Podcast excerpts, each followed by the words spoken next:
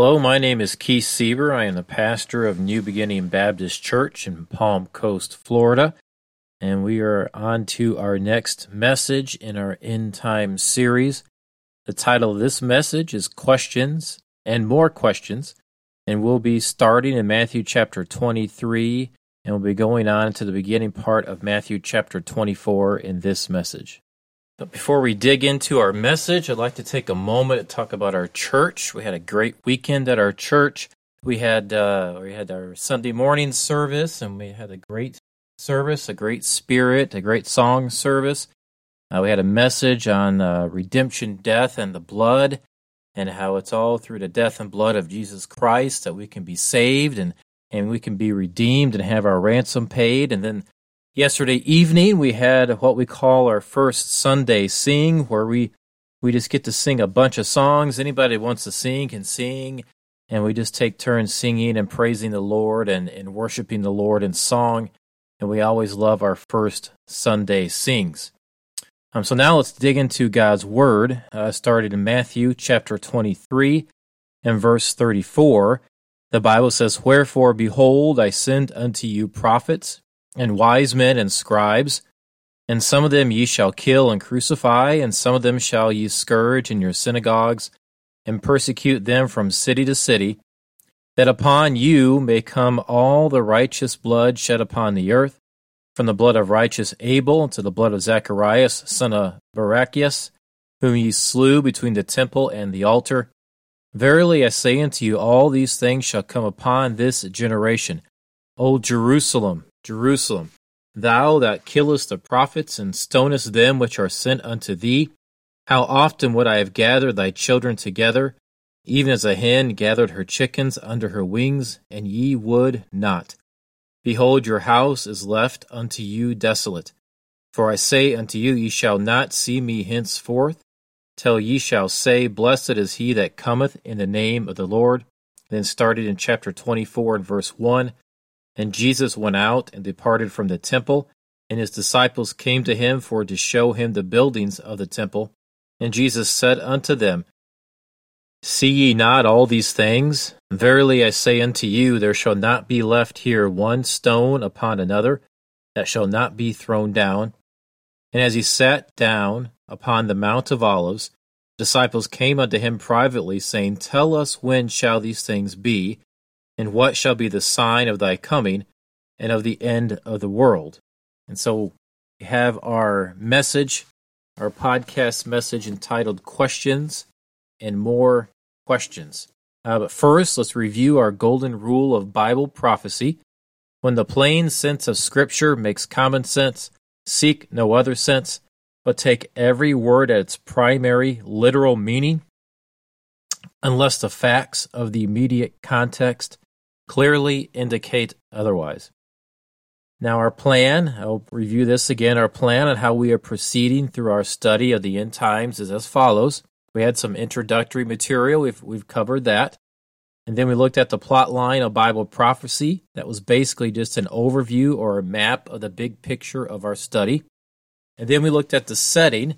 The setting was the setting and the signs of the end times. That was primarily a study in Zephaniah and we are beginning the second part of the study of the setting here in Matthew chapter 24. So that's where we're at right now is the setting.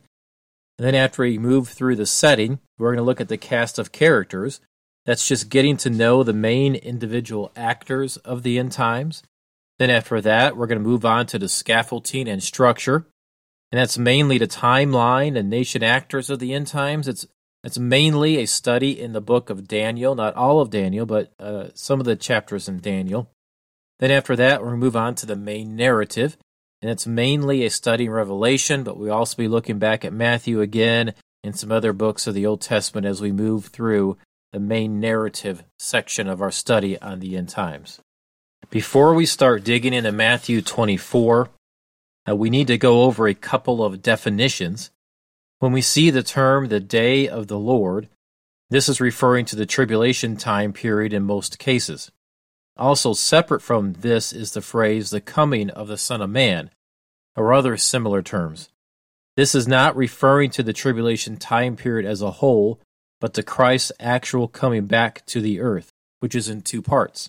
The coming of the Son of Man is partially fulfilled at the rapture, and the coming of the Son of Man is completed at his second coming at the end of the tribulation time period. The second coming of Christ will then be in two stages the rapture and then the revelation. Uh, to start our study on the Olivet Discourse, we are beginning in chapter 23, and then we'll continue into the first part of chapter 24 in this podcast. So, first, let's look at our setting. We are in the final week of Jesus' earthly life and ministry. Just a couple days before Passover on the Jewish calendar, and we know that is even Tuesday afternoon of that week, and Jesus has just spent the last three days teaching in the temple. He has been speaking to large crowds and enduring constant harassment and inspection by the religious leaders. At the end of his final exchange with these leaders, Jesus delivered a scathing rebuke uh, in chapter 23. He pronounced seven woes on them, judging them for their hypocrisy and for leading Israel into her own judgment. They misled the people, robbing the people of their wealth, the Messiah, and ultimately the kingdom. So Jesus declared that these men would be excluded from the kingdom and face a fate in hell.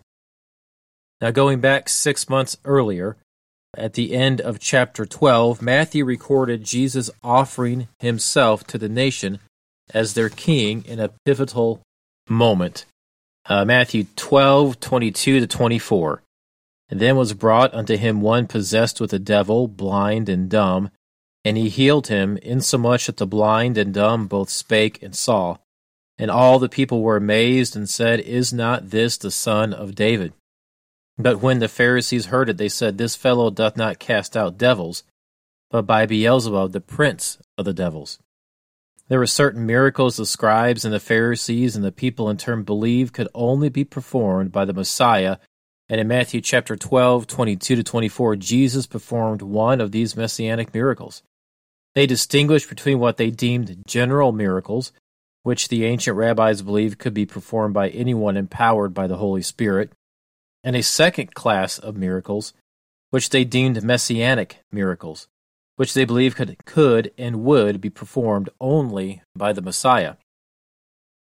Well, Jesus performed all of these messianic miracles in his ministry. The healing of a leper in Matthew chapter 8, the casting out the demon from the blind and mute man, Matthew chapter 12, the healing of the man born blind, John chapter 9, and the raising from the dead a person after three days, as in the case of Lazarus in John chapter 11. And here in Matthew chapter 12, Jesus performed a messianic miracle before the crowd. They recognized its significance as a messianic miracle, even calling Jesus the Son of David. The crowd immediately recognized it as one of the messianic miracles. Still, the people refused to accept the miracles they witnessed and instead believed they chose to believe the lies their religious leaders told them, and as a result, that generation of Israel forfeited the kingdom. Now let's look at proclamation of future judgment on Israel. After that moment, Jesus started preparing his disciples for the church program while he set his mind on Jerusalem and the cross. Now, six months later, Jesus' death is barely 48 hours away and his public ministry has ended, and as it ends, Jesus makes one last public statement lamenting Israel's decision. Matthew 23 34 to 36 again. Wherefore, behold, I send unto you prophets and wise men and scribes, and some of them ye shall kill and crucify, and some of them ye shall scourge in your synagogues, and persecute them from city to city, that upon you may come all the righteous blood shed upon the earth from the blood of righteous Abel unto the blood of Zacharias, son of Barachias, whom ye slew between the temple and the altar. Verily I say unto you, all these things shall come upon this generation. These verses are essentially a footnote to the seventh woe. In the seventh woe, Jesus rebuked the Pharisees for claiming to be more righteous than their forefathers. In prior centuries, the leaders of Israel routinely persecuted the prophets when they came declaring the truth. As John says in chapter 3 of his gospel, men loved the darkness and hated the light because it exposed their evil deeds. They were condemned for self righteousness. So when the prophets came exposing the sins of the people of Israel, the nation's leaders responded by killing the prophets. And now, with the benefit of hindsight and with hypocritical intent, the Pharisees said they would have never behaved that way. They, they would have behaved differently than their forefathers. They were more righteous than their forefathers, they said, and they would have obeyed the prophets. But Jesus said these men were worse than their forefathers because they not only did the same, but they did worse. The Pharisees persecuted prophets too, like John the Baptist. But even worse, they persecuted the Messiah himself. So Jesus condemned those men for their hypocrisy and their self righteous attitudes. Now, a future leaning footnote to add.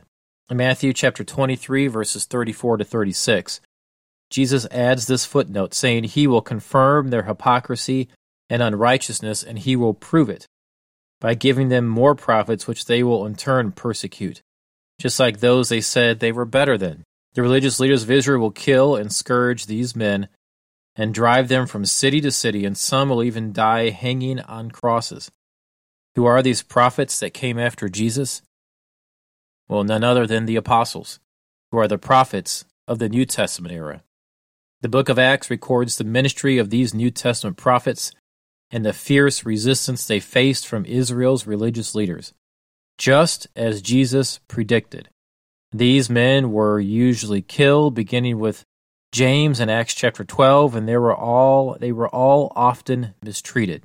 John the beloved is the only one we are told of of the apostles that got to live to an old age and died a natural death. We see the apostles were scourged in Acts chapter 5, and church tradition maintains that Peter was eventually crucified like Jesus.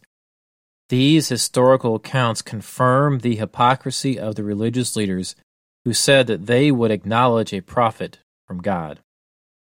And there also was a shared guilt. Jesus says those men, the Pharisees, and those that helped them shared in the guilt of all those who have done the same before. They share the guilt of Cain, who killed Abel, with their forefathers, who killed the prophets after him, down to Zechariah.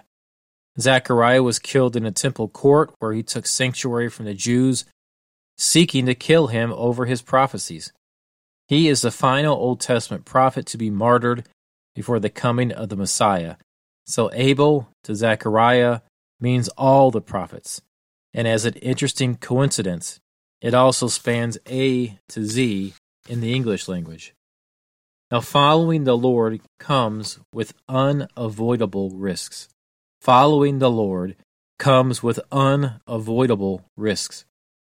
The martyrdom of the saints, particularly the apostles, reminds us that following the Lord comes with risks, and these risks are largely unavoidable. As long as our world has evil people opposed to God, who love darkness and hate the light, believers will be persecuted, taken advantage of, used, mistreated, and tossed aside. Why? Because we are the light of Christ in this world. We are the light of Christ in this dark world meaning we bring the same message of salvation that Jesus brought, and therefore we will experience the same reactions to that message that Jesus experienced when he preached. Some respond to the Lord's grace and humility and repentance, but many, and probably most, oppose the gospel and persecute his ambassadors. And the degree of our persecution will be proportional to the degree of our testimony and service to Jesus. The more fervently and persistently you witness the truth, the more the enemy and the world will persecute you. And if you are hesitant to make known your faith in Jesus, you will escape persecution. I, for one, would rather face persecution if it means I'm doing something right for the Lord. Now let's look at the coming judgment. In verse 26, Jesus makes a sharp transition into discussing the coming judgment for this generation of Israel not just for their religious leaders. Matthew 23:36 Verily I say unto you all these things shall come upon this generation. Jesus says here that all these things will come upon this generation and these things are the outcomes mentioned in verses 34 to 35. Wherefore, behold, I send unto you prophets and wise men and scribes, and some of them ye shall kill and crucify, and some of them shall scourge, ye shall scourge in your synagogues, and persecute them from city to city, that upon you may come all the righteous blood shed upon the earth, from the blood of righteous Abel unto the blood of Zacharias, son of Barachias, whom ye slew between the temple and the altar. So entire generations of Israel will persecute the apostles by joining the religious leaders in scourging and killing them, and the guilt for these acts will fall upon this entire generation of Israel as a result. And this generation of Israel will receive a just and swift judgment for it. First, they will fail to receive their Messiah sent to her, and they will lose opportunity to enter into the kingdom. But more than that, Israel will also lose its place in the land because the Lord will send them into exile once again. And this time that exile will last not decades or centuries, but two millennia and counting. Jesus says that this is what is coming for this generation of Israel because they listened to the corrupt leaders and rejected Messiah. And Jesus closes chapter 23 of Matthew lamenting this sad and unnecessary future in verses 37 to 39. Next, let's notice how Jesus grieves over Jerusalem. God has forsaken the temple. Matthew 23 37 to 39. O Jerusalem, Jerusalem, thou that killest the prophets and stonest them which are sent unto thee, how often would I have gathered thy children together, even as a hen gathereth her chickens under her wings, and ye would not. Behold, your house is left unto you desolate. For I say unto you, ye shall not see me henceforth, till ye shall say, Blessed is he that cometh in the name of the Lord. A similar passage is given in Luke chapter 13, verses 34 to 35. Luke 21, 20 to 24 also throws great light on this passage. How these words picture the tender heart of our precious Jesus. Luke 19:41 to 44 tells us of other prophecies about the destruction of Jerusalem and how Jesus wept over the dear city. Luke 19:41 to 44.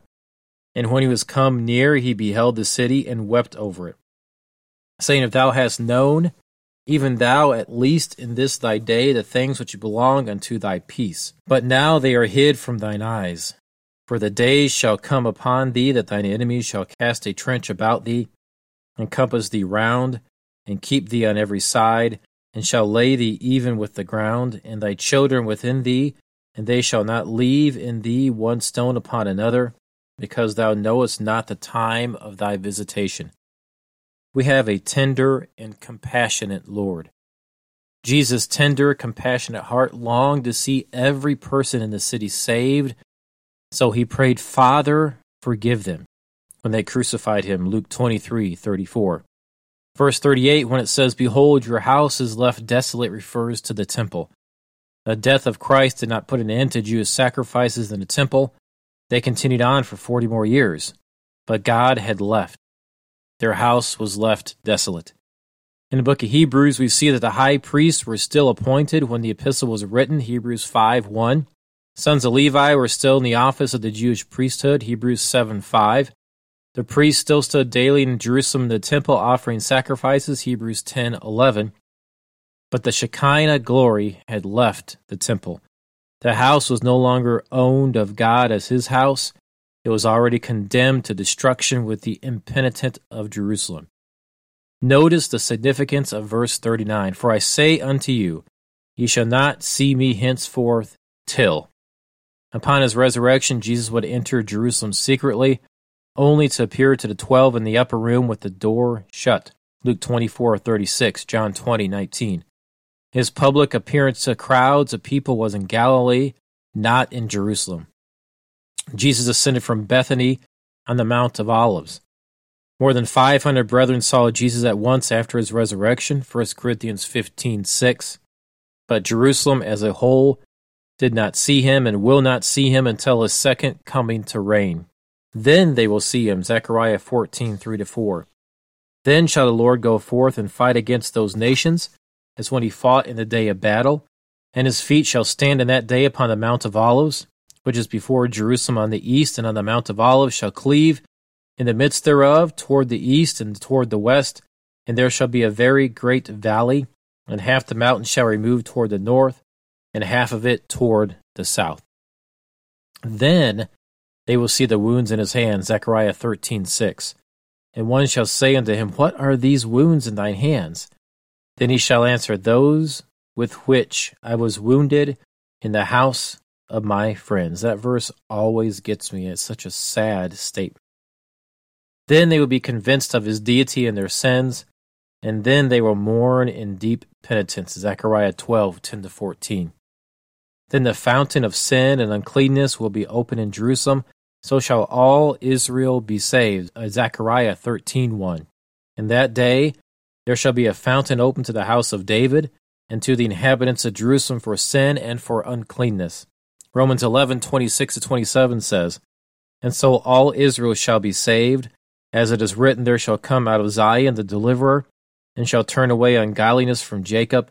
For this is my covenant unto them when I shall take away their sins. Then the revival at Pentecost will be multiplied 1,000 times 1,000, and the prophecy of Joel concerning the pouring out of the Spirit on Israel in the last days will be completely fulfilled, as it was only partially fulfilled at Pentecost. Joel chapter 2, verses 28 to 32.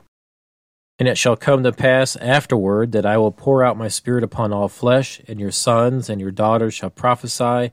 Your old men shall dream dreams, your young men shall see visions.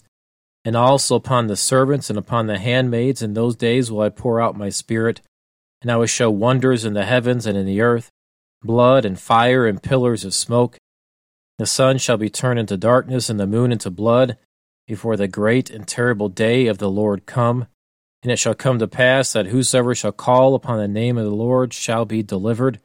For in Mount Zion and Jerusalem shall be deliverance, as the Lord hath said, and in the remnant whom the Lord shall call. Now let's look at first moments of the Olivet Discourse. Let's look at the first moments of the Olivet Discourse. In Matthew chapter 24, we find the climax of the prophetic teachings of the Lord Jesus Christ. Having ended his final teaching in the temple, he left the center of religious activity, never to return. His ministry in the temple was finished with the pronouncement he made at the end of chapter 23. Now, with his disciples in tow, he turned his steps toward the Mount of Olives. We must not forget that the Gospel of Matthew is the kingdom book and is directed primarily to the Jews in the same manner, in the same way as the book of Hebrews is directed primarily to the Hebrews or to the Jews, but it's also for us too. Now, the coming of Jesus, we need to note, will be in two stages. We mentioned this earlier, but it bears repeating. It will be in one, the rapture, and then in the second stage, revelation. Uh, first, the rapture. But I would not have you to be ignorant, brethren, concerning them which are asleep, that ye sorrow not, even as others which have no hope. For if we believe that Jesus died and rose again, even so them also which sleep in Jesus will bring will God bring with him. For this we say unto you by the word of the Lord, that we which are alive and remain unto the coming of the Lord shall not prevent them which are asleep. For the Lord himself shall descend from heaven with a shout, with the voice of the archangel, with the trump of God, and the dead in Christ shall rise first. Then we which are alive and remain shall be caught up together with them in the clouds to meet the Lord in the air and so shall we ever be with the Lord. Wherefore comfort one another with these words. First Thessalonians four thirteen to 18. So the coming of Jesus is in two stages. First, the rapture, and then second, the revelation. Then shall the Lord go forth and fight against those nations as when he fought in the day of battle, and his feet shall stand in that day upon the Mount of Olives, which is before Jerusalem on the east and the Mount of Olives shall cleave in the midst thereof toward the east and toward the west, and there shall be a very great valley, and half of the mountain shall remove toward the north, and half of it toward the south. And it shall be in that day that living waters shall go out from Jerusalem, half of them toward the former sea, and half of them toward the hinder sea. In summer and in winter shall it be, and the Lord shall be king over all the earth. In that day shall there be one Lord, and his name one. Zechariah 14, 3 to 9 in part. Now, here in Matthew 24, Jesus is not finished preparing his disciples for their mission. Two of the most important teaching moments in all of Jesus' earthly ministry take place during the next 36 hours of his life here on this earth. This is a very pivotal time in his life and ministry. Jesus delivers an extended teaching on how the present age ends, leading to his return. So let's move on into the first moments of the Olivet Discourse, including the moments prior to it that led to this pivotal discourse. Matthew 24, 1 to 2.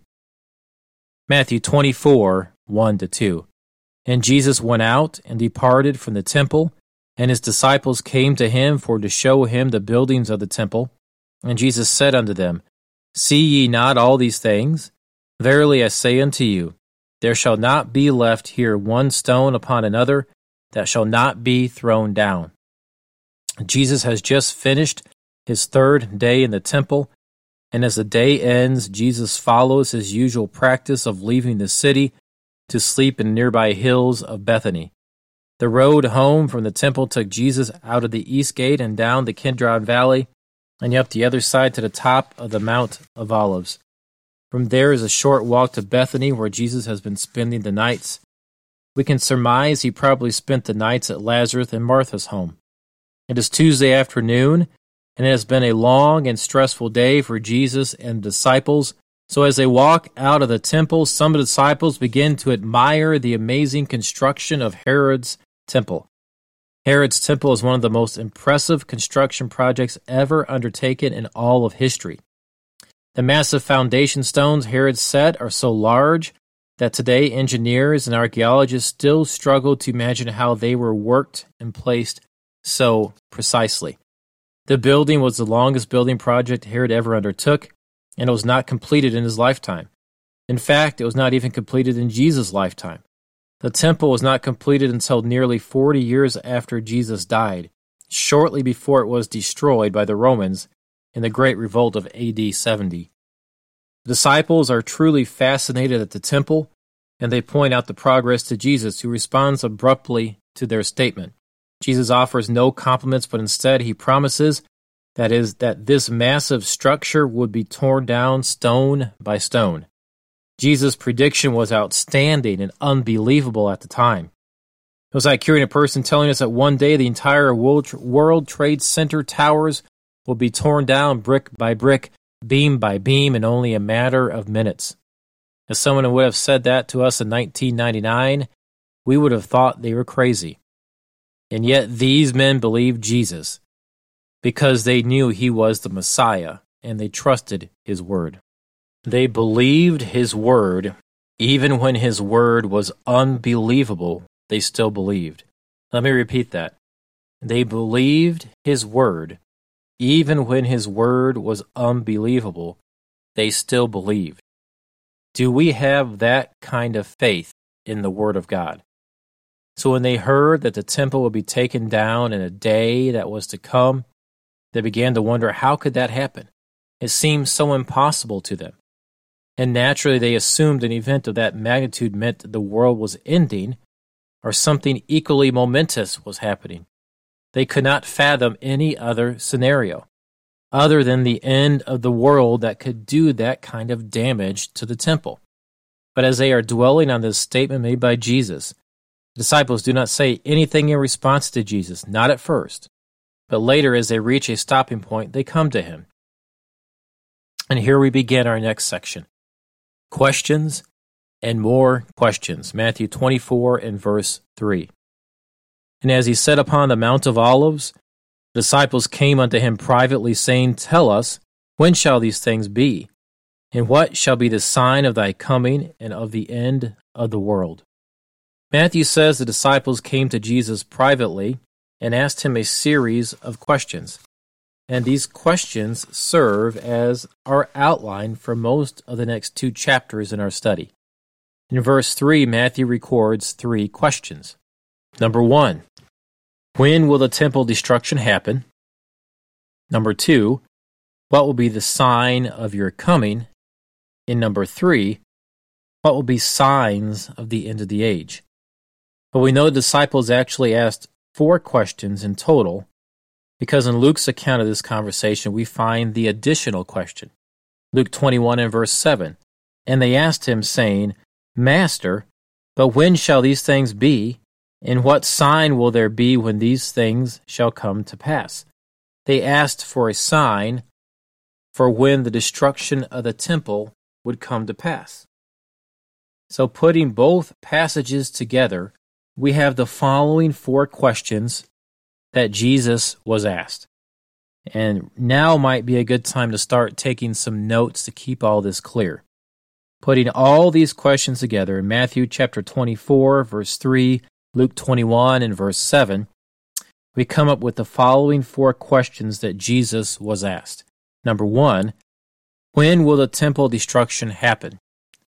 1a, what are the signs of the temple's coming destruction? We get that question from Luke's gospel. Number two, what will be the sign of your coming? And number three, what will be the signs of the end of the age? Let me repeat those again. Putting Luke 21 and verse 7 together with Matthew 24 and verse 3, we come up with four questions that were asked. Number one, when will the temple destruction happen? 1a, what are the signs of the temple's coming destruction? We get that from Luke's gospel. Number two, what will be the sign of your coming? And number three, what will be the signs of the end of the age? Now, Jesus also answers a couple of questions that were not asked. What are not the signs of his coming? In verses 5 to 6, notice verses 5 to 6 says, For many shall come in my name, saying, I am Christ, and shall deceive many. And ye shall hear of wars and rumors of wars. See that ye be not troubled, for all these things must come to pass, but the end is not. So these are not signs of the end. Uh, what are the duties of a faithful servant? Another bonus question that was asked. And in verses 45 to 51, we get that answer. So, putting all these questions in order in Matthew 24 and Luke 21, you have five in total with a sub question added to question number one. So, let's go over that again.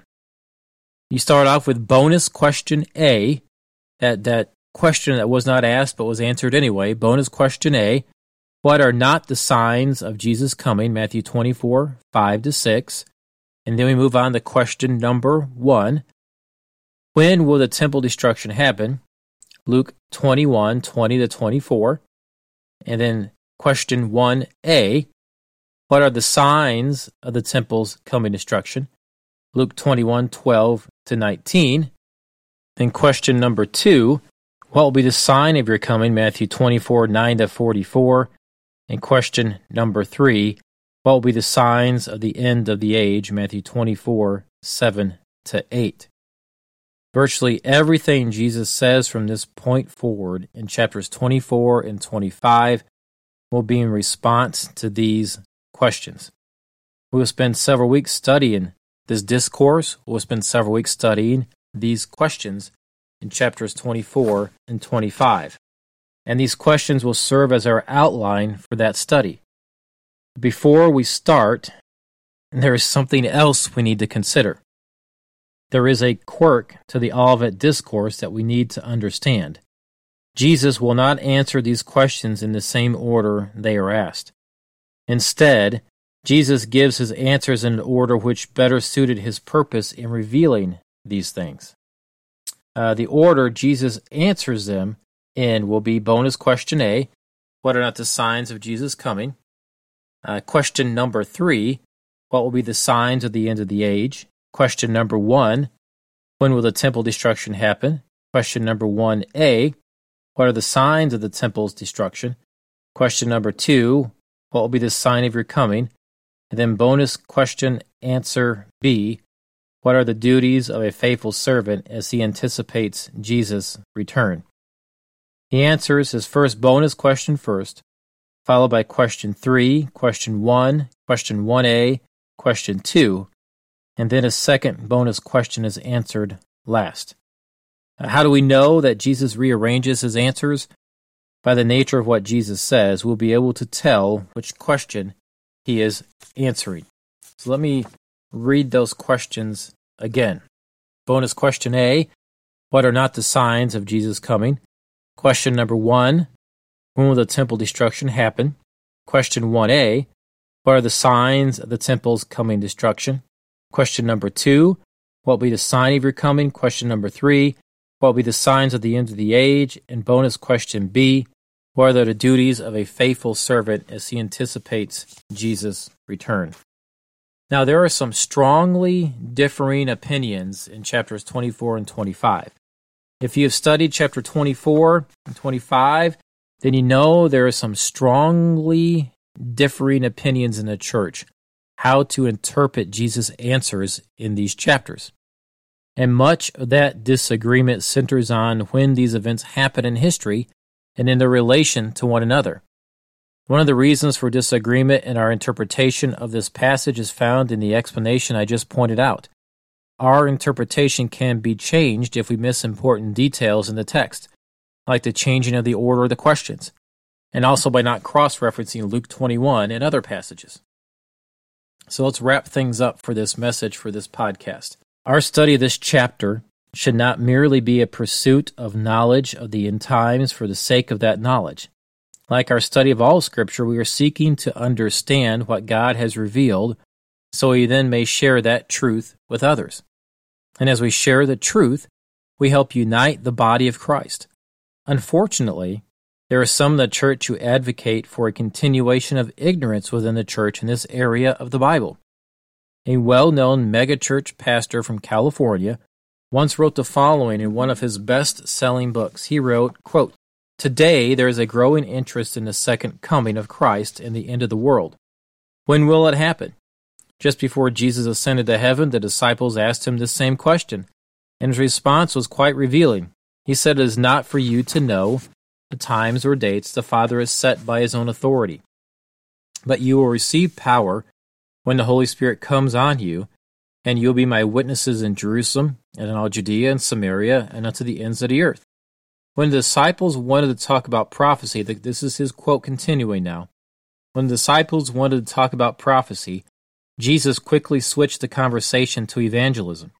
He wanted them to concentrate on their mission in the world. He said, in essence, the details of my return are none of your business. What is your business is the mission I've given you. Focus on that. Speculating on the exact timing of Christ's return is futile, because Jesus said no one knows about the day or hour not even the angels in heaven nor the Son, but only the Father. Since Jesus said he didn't know the day or hour, why should you try to figure it out? What we do know for sure is this Jesus will not return until everyone God wants to hear the good news has heard it. Jesus said the good news about God's kingdom will be preached in all the world, to every nation, then the end will come. If you want Jesus to come back sooner, focus on fulfilling your mission, not figuring out prophecy. End quote. That's where his quote ended. This quote perfectly illustrates the attitude which perpetuates both ignorance and division within the body. First, the author clearly does not understand Scripture himself because he misinterprets the passage he quotes altogether. He introduces his comments by saying there is growing interest in Christ's second coming, as if to say that's a bad thing. But the Bible itself tells us that we should have an interest in the future events for the church. So that is a good thing. It's actually obeying God's word to have an interest in the second coming. Secondly, this pastor labels the study of end times scripture as, quote, speculating on the exact timing of Christ's return, end quote. Endeavoring to understand the Bible's teaching on the end times is not the same thing as speculating about Christ's return. Most importantly, this pastor never explains why the Bible provides us with so much teaching on eschatology. If we are not supposed to be interested in the matters of the end, why did the Lord give us so much to study about it? In fact, by some estimates, 40% of the Bible is prophecy. There is a passage in 1 Thessalonians chapter 4 where Paul explains some of the intricate details of events that end this age. We'll study that passage later during the course of looking into Matthew 24, but for now, I want to draw your attention to how Paul begins that passage and how he ends it. 1 Thessalonians 4:13 But I would not have you to be ignorant, brethren, concerning them which are asleep, that ye sorrow not, even as others which have no hope. But I would not have you to be ignorant, brethren. Uh, this pastor I quoted seems to be wanting to remain ignorant and encouraging people to remain ignorant about the things of eschatology, about the things of the end times, about the things of prophecy. Paul begins this section in 1 Thessalonians by saying he did not want believers to be ignorant. He did not want them to remain ignorant of the events of the end times so they would not lose hope. Paul ends the passage with a second statement about hope. 1 Thessalonians 4:18 Wherefore comfort one another with these words. Paul had just finished explaining the circumstances surrounding the Lord's appearing and the resurrection of the church, and then he says the church is to take these teachings, pass them around, share them with one another, and we are to comfort each other with these teachings. We are told in Scripture to take the teachings of the end times, spread them around, and comfort one another with these teachings of the end times. Scripture itself says we are supposed to take this teaching of the end times and use it to decrease concerns in the church. Paul knew that the better we understood the future, the more we would look forward to the future. The more we look forward to the future, the more we will prepare our hearts to please Jesus so we'll be ready to meet him. I pray that as we study the end times, we'll find our hope in the future growing and our concerns over what troubles us now fading. Jesus is so much greater than our troubles and concerns that we have today. The future that God has planned for His children is so incredible, it's so beautiful, it's so awesome, it's so wonderful, it's so hope inspiring that we should study it more and more and more. And I cannot think of a better time in recent memory when the church needed this kind of preaching, needed this kind of teaching any more than it does now. We have something unimaginable to our finite human brains waiting for us in the future, all because of Christ, all because of his love. We have joy unspeakable and full of glory just waiting for us across the shores of Jordan in the heavenly promised land. Now that ends our our podcast message for today. Next week, we'll be continuing on in a book in a chapter 24 of the book of Matthew. We'll be in Matthew 24 and 25 for the next several weeks. And the title of uh, next week's podcast is Human Bewilderment and Divine Warnings. And we'll start digging into Matthew 24 a little bit more. We'll go over the questions again in the order of the questions. We'll probably go over that for several weeks because that's quite a lot of information and things we need to keep straight. But thank you again for joining us on this podcast. Thank you for listening. And please remember to keep us in your prayers and keep New Beginning Baptist Church of Palm Coast, Florida in your prayers. And if you are in the Palm Coast area, I would like to invite you to come join us Sunday mornings at 10 a.m., Wednesday evenings at 6.30 p.m. as we, we make much of Jesus. We study the Bible verse by verse, and we seek to please the Lord in everything we do.